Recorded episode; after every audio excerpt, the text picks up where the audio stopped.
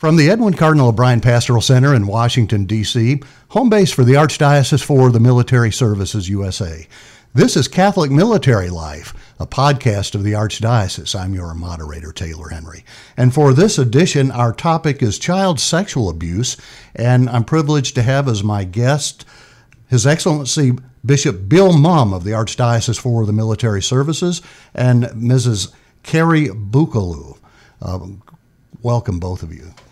Thank you, Taylor. Thank you. And uh, the reason we're uh, discussing this topic with both of you is that you have come out with a book you've jointly authored. The title of the book is Matthew 18 A Conversation Between a Survivor of Child Sexual Abuse and a Catholic Bishop. That Catholic Bishop, of course, is you, Bishop Muhm. Yes. And the survivor of child sex abuse is uh, you, Ms. Bucalo. Yes, that's right. Uh, so, well, let's start at the beginning. How in the world did you guys come together and decide to write a book?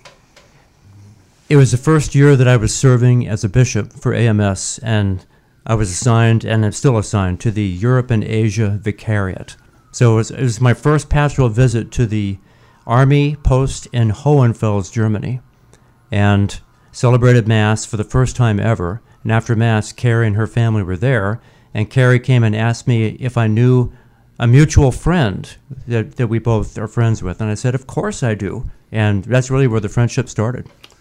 I see. So, uh, what uh, motivated you to approach Bishop Muhm? Well, so our mutual friend, her name is Rita Simmons, and she's a poet, uh, right? And she writes for Magnificat, and I also write for Magnificat. And so Rita mentioned that I should reach out to Bishop Muhm, that he had been a good friend of hers, and uh, she was excited. We were both in the same place at the same time. And so she wanted me to go and introduce myself and say hello from her, and uh, we just took it from there. So, how long ago was it that you two came together? That was in February of 2020. Okay, and since then you have collaborated on this book. Uh, once again, the title Matthew 18 A Conversation Between a Survivor of Child Sexual Abuse and a Catholic Bishop. Uh, I want to know all about why you chose Matthew 18, but first let me ask uh, Ms. Bucalo. Uh, obviously, you're a survivor of child sex abuse, but what can you share with us about that experience? Yes, so um, I'm a survivor of abuse. It was uh, my own biological father, and he was a lay minister in the Catholic Church. And uh, I was abused for the first 18 years of my life and uh, ended up running away from home and joining the Carmelites of Santa Fe. And while I was in the monastery, uh, my dad was arrested for childhood sexual abuse, and uh, I was interrogated up at the monastery. And so, uh, long story short, it was uh, a very difficult and challenging time for both me and my other family members. So my father was in jail, and it just took a really long time for for us to uh, get the help we needed legally. And the courts of the state of New Mexico worked on the case, and it was just it was a hard case. It took a lot of time and effort from everybody, and it's um, believe it or not still ongoing after 21 years. Wow. And obviously, you separated from the monastery. Yes, it wasn't that much longer afterwards. Um, after I was interviewed by detectives and social workers and you name it. And remember, I'm in a monastery, so I'm living a life of silence and solitude. And so when something like this um, comes up, it's very painful, and I needed help. And so it was in my best interest to uh, leave the monastery and get um, help from therapists and counseling, and that's exactly what I did. And uh, so that that's a little bit of my my journey as a survivor in the church, um, and. Uh, I see. Uh, you're married now. Yes. Uh, and your husband is in the service. Yes. So uh, I would like to just share with you sure, um, a fun little story about my husband and I. So before I entered the Carmelite monastery, um, I did meet my husband Justin. He was working at St. Thomas Aquinas in Rio Rancho, New Mexico. He was the youth, uh, the assistant youth director there, and we met. And I just remember thinking, "Wow, he's an amazing guy." And uh, he went to the Carmelite monastery not too long after that uh, for a visit. He was thinking of being a priest, And so the Carmelites allowed him to come and visit. During that visit, he fell in love with me. And he prayed that I would leave the monastery somehow so he could marry me, believe it or not. and a year and a half later, I left for family reasons. It was all involving my dad and the court case and me needing therapy and help. But uh, I ended up leaving, and when he found out, uh, he reached out, and the rest was history. I see. And so you all are now based in Germany? We were. We were stationed in Germany. Um, we are currently in Kansas and always in transition. But uh, yes, so after youth ministry, my husband joined the United States Army, and he has been serving for the last 13 years. Bishop Muhm, how does Matthew 18 come into this discussion? Well, Carrie started to talk to me about um, her desire to help other individuals in the church, but and that would be both within the military and in the civilian sector. Any other individuals in the church who may have been victims or survivors of childhood sexual abuse at the hands of someone who represented the church. So in Carrie's case, that, that was not a priest, but it was someone who represented the church because he was a, a lay minister. But Carrie said, uh, we started talking about this, and and and Carrie has been writing, and she's been trying to reach out to other or offer help to other survivors, sort of uh, on trying to build her own connections. And so she proposed to me that uh, at one point that we might write a book, and the topic Matthew 18 came out of Carrie's COVID experience. Okay, that sounds like an interesting cue. I want to hear all about that. All right. So, yeah, we were overseas stationed in Germany, and uh, we were trying to survive COVID like everyone else around the world with all of our kids and in our community. And it was the winter of 2020 in December when I came down with COVID. And uh, I got very sick, and I ended up having to go into the hospital and I really thought I was on my last leg, to tell you the truth. I, it was a very scary experience. I didn't think I was going to come back from it. But uh, thank God I did. I'm here. And in my recovery process, um, I picked up the Gospel of Matthew and I read Matthew very slowly, starting from chapter one all the way through. And when I got to the section of uh, the 18th chapter of St. Matthew's Gospel, I was very moved. I, I love Scripture. I've been reading the Word of God my whole life. Uh, it's one of the greatest treasures in my life. And this time when I read it, it really, really hit me that our Lord was there and our Lord was present to children who were facing things that perhaps were very difficult to talk about at that time, 2,000 years ago, that perhaps people didn't have the language for.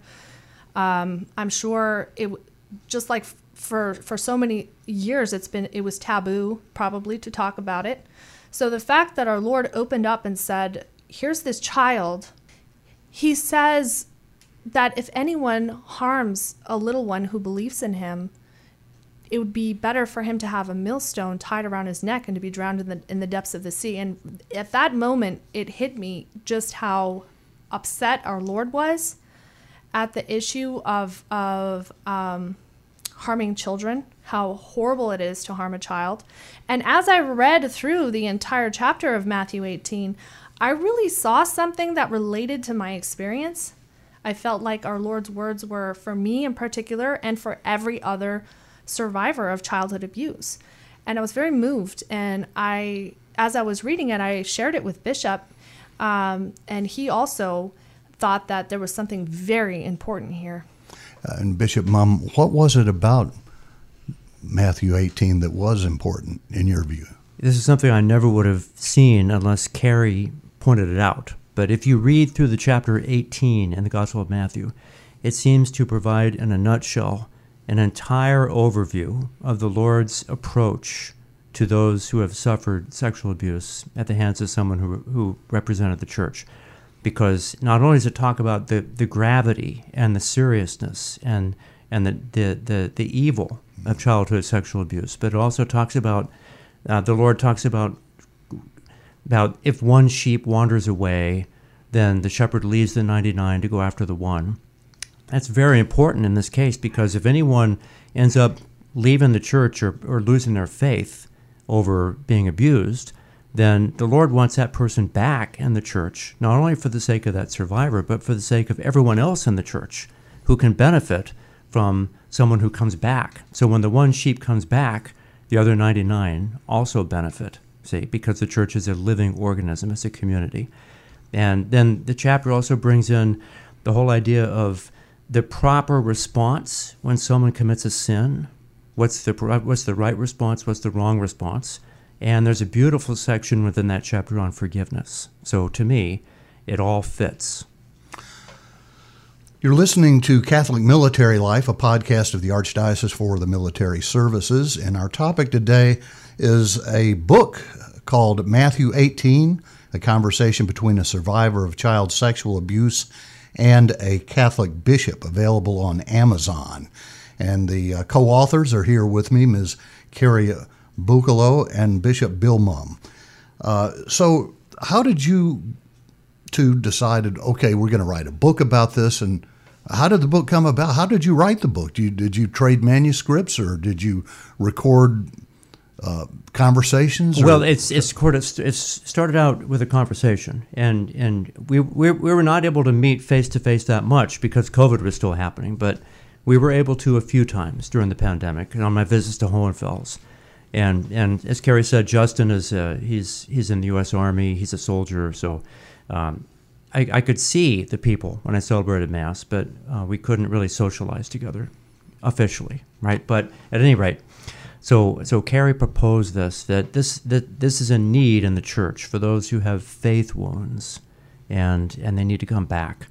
So we, uh, really, it was it started the, the it started out from a a a face to face or a video conversation about how we might be able to uh, write something together that would benefit not only the, the survivors themselves, but but maybe the entire church could could benefit from from laying out a schema of some sort to invite people to come back in.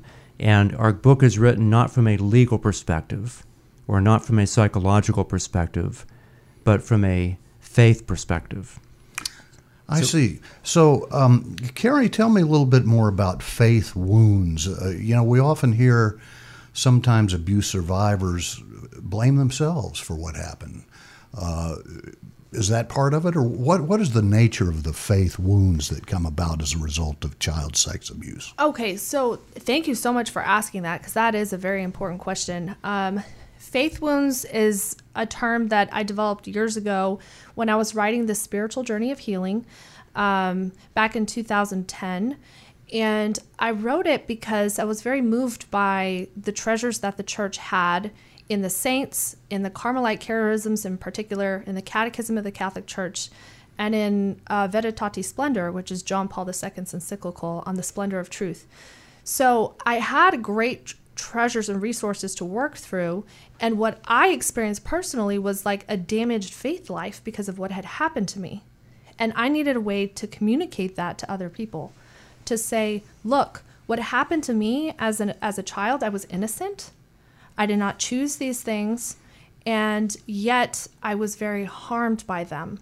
And so for me, yes, I could look at it from a legal perspective. I was hurt as a human person. I could look at it from um, the clinical psychology side and say, yes, I'm a trauma survivor. But then there was something d- deeper than that. I was affected in the way I could pray, in the way I could love God, in the way I could go to church, go to Mass on Sundays.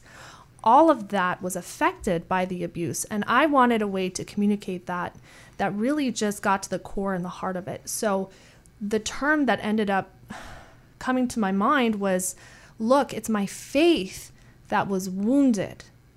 It was my faith that was harmed because of what happened to me. The reason being that, yes, it was a grave matter. Childhood sexual abuse is always a grave matter. But what made it worse was that it was committed by someone who reflect represented God and the church to me. Parents represent God's image to their children, but then my dad, being a very active lay minister in the church, those connections also harmed me in in my faith journey. And so that's where the term faith wounds came from because I wanted to be able to express, yes, I'm harmed body, mind and soul. I need to find a way to communicate what I need from the church as a whole in order to keep my faith and to practice it as a survivor. And your abuser was not only a representative of the church, but your father. So that's a Yes. double whammy there. Yes, it is, unfortunately. And as I've talked with survivors over the last 20 years, I'm sad to say this, but it's a lot more common than people think. A lot of children are abused in the home by their own parents, grandparents, uh, aunts and uncles, or close family members, or like people that that are close to the family. And so it is a double whammy for those survivors who have something like this happen with someone not only refl- reflecting the church, but also somebody reflecting God's own likeness and image uh, in the family circle. And I uh, suspect that at the heart of that is a breach of trust. Yes. Because trust is bound up in faith, it seems, right, right Bishop? Absolutely. So uh, I know that moral injury is a topic that we've become very aware of in the past few years, and this this is related to that. This is this is a moral injury, but with a faith dimension. I see. So, what is your hope people will take away from this book? What do you hope people will get from it? My hope and my prayer is that those who could benefit from reading our book will somehow find it, and that they'll they'll be able to get something out of it that will help bring them back to the faith. And this because I think this is very much needed for the sake of the survivors themselves, but for the entire church. Uh, Carrie, in spite of your experience, which went on for years when you were a child, you didn't lose your faith. How uh, how did you keep your faith in all of this? So the the main reason I kept my faith is because there was a miracle that happened. I mean that that's really the only explanation. I can't sit here and tell you that I have any kind of special superpowers or that I'm extra strong or something like that because I'm not. I'm honestly just a normal normal gal. So um, the reason I was able to keep my faith is because that faith was given to me as a gift. Um, uh, my father had told me when I was a child, around five, six, seven years old, that um, he wanted me to be very obedient to him and let him do whatever he wanted to me in the spirit of our Blessed Mother, because she said yes to whatever God asked her to do. And so he clearly he was he there's there's lots of words can be said, but just clearly that that was incredibly twisted and wrong of him to do anything like that. It was diabolical on on at, to say the least. So there was no way as a child that I could figure out how to navigate through that complex uh, twisting of faith. I, I think that is incredibly complex. So for a child to be able to navigate that on their own is like would be impossible. But thankfully, um, heaven stepped in and helped me out. So when I was around seven years old, um, I was playing by myself in a, in a in my bedroom, and I saw a bright, beautiful light, and I walked towards it. And um, right in my dining room area, um, I saw the most beautiful woman I had ever seen in my life, and she was radiant like the sun, and she held a child in her arms, and I immediately recognized him as baby Jesus. And she wanted to talk to me, and she said, Carrie, what your dad is doing to you is very wrong. God is very angry. This is not okay. I want you to go and tell him that the mother of God is asking him to stop. Stop touching you, stop touching your sisters, stop. Because what he is doing is so wrong, and God is very angry. And if he listens and he stops, God can forgive him and he can have God's you you can have God's light back in your family again. But then when she looked at me, she asked me the hardest question ever. She asked if I would be willing to say yes to God no matter what happened. And in that moment I really did see, you know, that I had a very hard, difficult path ahead of me.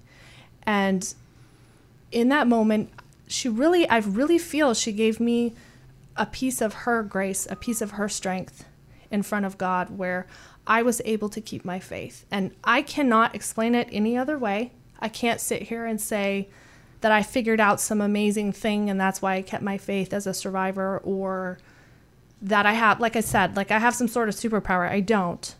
I'm just as weak and wounded as everyone else. But Our Lady's words to me and just her motherly presence and the fact that she pointed out a lie. She pinpointed a lie inside of me.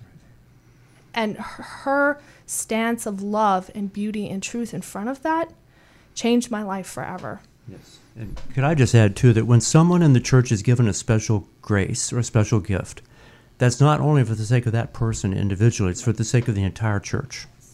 Understood. So, Carrie, did you go talk to your dad um, and uh, do what? Uh, Yes, I, I went right to my dad immediately. I told him exactly what happened. I was very scared because my father was very intimidating, especially in the areas of faith and spirituality, because he often used the things of faith and spirituality to try to trick me into allowing him to do things. And so I was, was very scared. Um, I remember very clearly um, just being very, very, very frightened. And uh, I told him, I said, the Mother of God just told me that you need to stop touching our private parts. It's wrong. God is mad, but he can forgive. And my dad got very angry and he told me I didn't know anything because I was just a stupid child. And um, I ran away and hid and just prayed that um, that Our Lady would come back. She never did in, in the way that I wanted her to, you know, come back again where I could see her. But I know that she's been here with me and the church and the whole church and the whole world. I know that. And so she was with me and so I I knew that I I could keep my faith if if I just kept standing in that space, uh, the space of that yes to God. okay, I'd like to ask both of you, uh, for the benefit of the person out there listening to this podcast who's been the victim of child sex abuse, hasn't dealt with it yet, hadn't started to deal with it. Uh, what's your advice, starting with you, Bishop Bill Muhm? Yes, I would say that it's very important that any survivor of uh, childhood sexual abuse that involved the church, that they approach the victim advocate for whatever diocese they belong to. That's very important. And so legal steps have to be taken immediately, as well as uh, psychological uh, counseling is, in, is very much needed. But I would also ask, from a faith perspective, that anyone who could benefit from reading our book, please give it a reading. It's only about 50 some pages, and I think it can be very, helpful. But anyone is invited to read the book, not just survivors. And uh, yes, I would definitely say um, it's hard as a survivor facing this. Um, it's even harder when you have to face it alone. And so, uh, like I said, I've been battling my father in court for the last 21 years, and that's incredibly long. It shouldn't take that long to um, take care of legal issues at all. But what I'm trying to say is, I, I know what this is like. I know how hard it is to expose someone or to uh, tell the truth, speak the truth, you know, to do the right steps. So, like Bishop said, contact the victim's advocate, do those police reports, like have those interviews, make sure that you're um, honest in front of this, because that's the only way we can say yes to God is if we're honest with ourselves first. And then, as far as faith goes, um, yes, definitely read the book. I have also the spiritual journey of healing on my website, and whatever you may need um, to keep your faith and to practice your faith and to live a very healthy faith life. I think all of that is possible for survivors within the church because we have everything we need. It's just a matter of tapping into those resources, tapping into those graces um, that our Blessed Mother has for us, that the church has for us. We have the sacraments. We have an incredible strength in our saints. And I feel like we have so much here to help us. It's just a matter of tapping into it and finding it and discovering what treasures we have. What more can we do to address the faith wounds victims of child abuse suffer? I think it's important to recognize, uh, like Carrie mentioned a minute ago, that there are many, many survivors of childhood sexual abuse. And as time goes on, I think we're realizing that this has been a major problem in all cultures, all peoples throughout history. But especially nowadays, uh, it's, it's very, very important that in, in, in, the, in the present day and age when we seem to be so autonomous and so compartmentalized in our society, that, as Carrie mentioned, the community dimension of, of healing is so important. So if we can get someone uh, in, in, if we can get someone connected with Christ and His church through the sacraments, then that person is going to be okay. What are some of the telltale signs that adults who work with children should notice, uh, indicators of possible sex abuse, teachers, parents? What, uh, can you think of any any uh, symptoms that uh, express themselves? It, there's there's a whole body of training on this, uh, and I know that the Archdiocese of Military Services subscribes to the Virtus model, and there's monthly training on that, and and that training is for everyone, all adults who are involved in working with children, and there are many things to be careful of, and really ongoing training is needed at all times. Bishop Muhm, what would your personal message be to a victim of child sex abuse who comes to you and says, "Look, Bishop, I've lost my faith. You know, what, what's your advice?" Yes. Well, this what we're trying to say in the book is that anyone who may have lost their faith over this, that that's a tragedy, but that that's not the end of the story because our Lord Jesus Christ wants every survivor back, and our Lord wants every survivor fully alive in Him not just for that person's eternal happiness, but for the benefit of any number of other people in the church who could benefit from having that survivor back in the church fully alive. Uh, Carrie, has this book been a catharsis for you? Has it helped you heal? Well, I'm really excited with the book. Yes, in many ways it has because one of the biggest losses I think I've experienced as a survivor is that loss of a sense of community, that feeling of isolation that I'm practicing my faith all alone. And that's not how our faith is made to, to work. Our, our faith is made to be lived in community. And so through this book, I was so happy that I could have this conversation with Bishop Muhm. And I'm so happy that we can share this conversation, which is uh, on the, the gospel message of Christ's love and hope and healing, because now I realize how much happiness I have in being a part of a church who can see me, who can incorporate my story into the church's story. And that is a huge gift to me. So I don't have to live my faith alone. Carrie, is there anything in your military experience that uh, uh, that has helped you confront your own experience, but could help others? Yes. So in the military, um, in the army, we have a saying, "No soldier left behind." And I absolutely love that saying because I feel it can be applied to the Catholic Church as well because we are a church militant. And so I think it's a great uh, saying to adopt. Uh, no soldier left behind, no member of Christ left behind. So these children who are abused or these vulnerable persons who are abused are members of Christ's body, the church. So when they're hurt or wounded, we need to help lift them up, carry them, and help them come back into the into the church, not leave them wounded back behind by themselves. I've been talking to Carrie Bucalo and Bishop Bill Muhm, the Episcopal Vicar for military installations in Europe and Asia. That's a big territory. Yes, two continents. and uh, our topic has been uh, child sexual abuse, and um, Ms. Bucalo and Bishop Muhm have just come out with a book called uh, Matthew 18, a conversation between a survivor of child sexual abuse and a Catholic bishop. It's available on Amazon, uh, on Kindle. You can get it for $5.99, paperback $10.99. Um, Carrie Bishop Muhm, thank you so much for talking to me. Thank you, Taylor. Thank you, Taylor. Catholic Military Life is a podcast of the Archdiocese for the Military Services USA, erected by Pope St. John Paul II in 1985 to provide for the free exercise of Catholic faith in the U.S. military, VA medical centers, and the government's civilian workforce beyond U.S. borders. 1.8 million American Catholics worldwide depend on the Archdiocese and its endorsed chaplains for pastoral care. For more information, visit milarch.org. The Archdiocese for the Military Services USA, serving those who serve.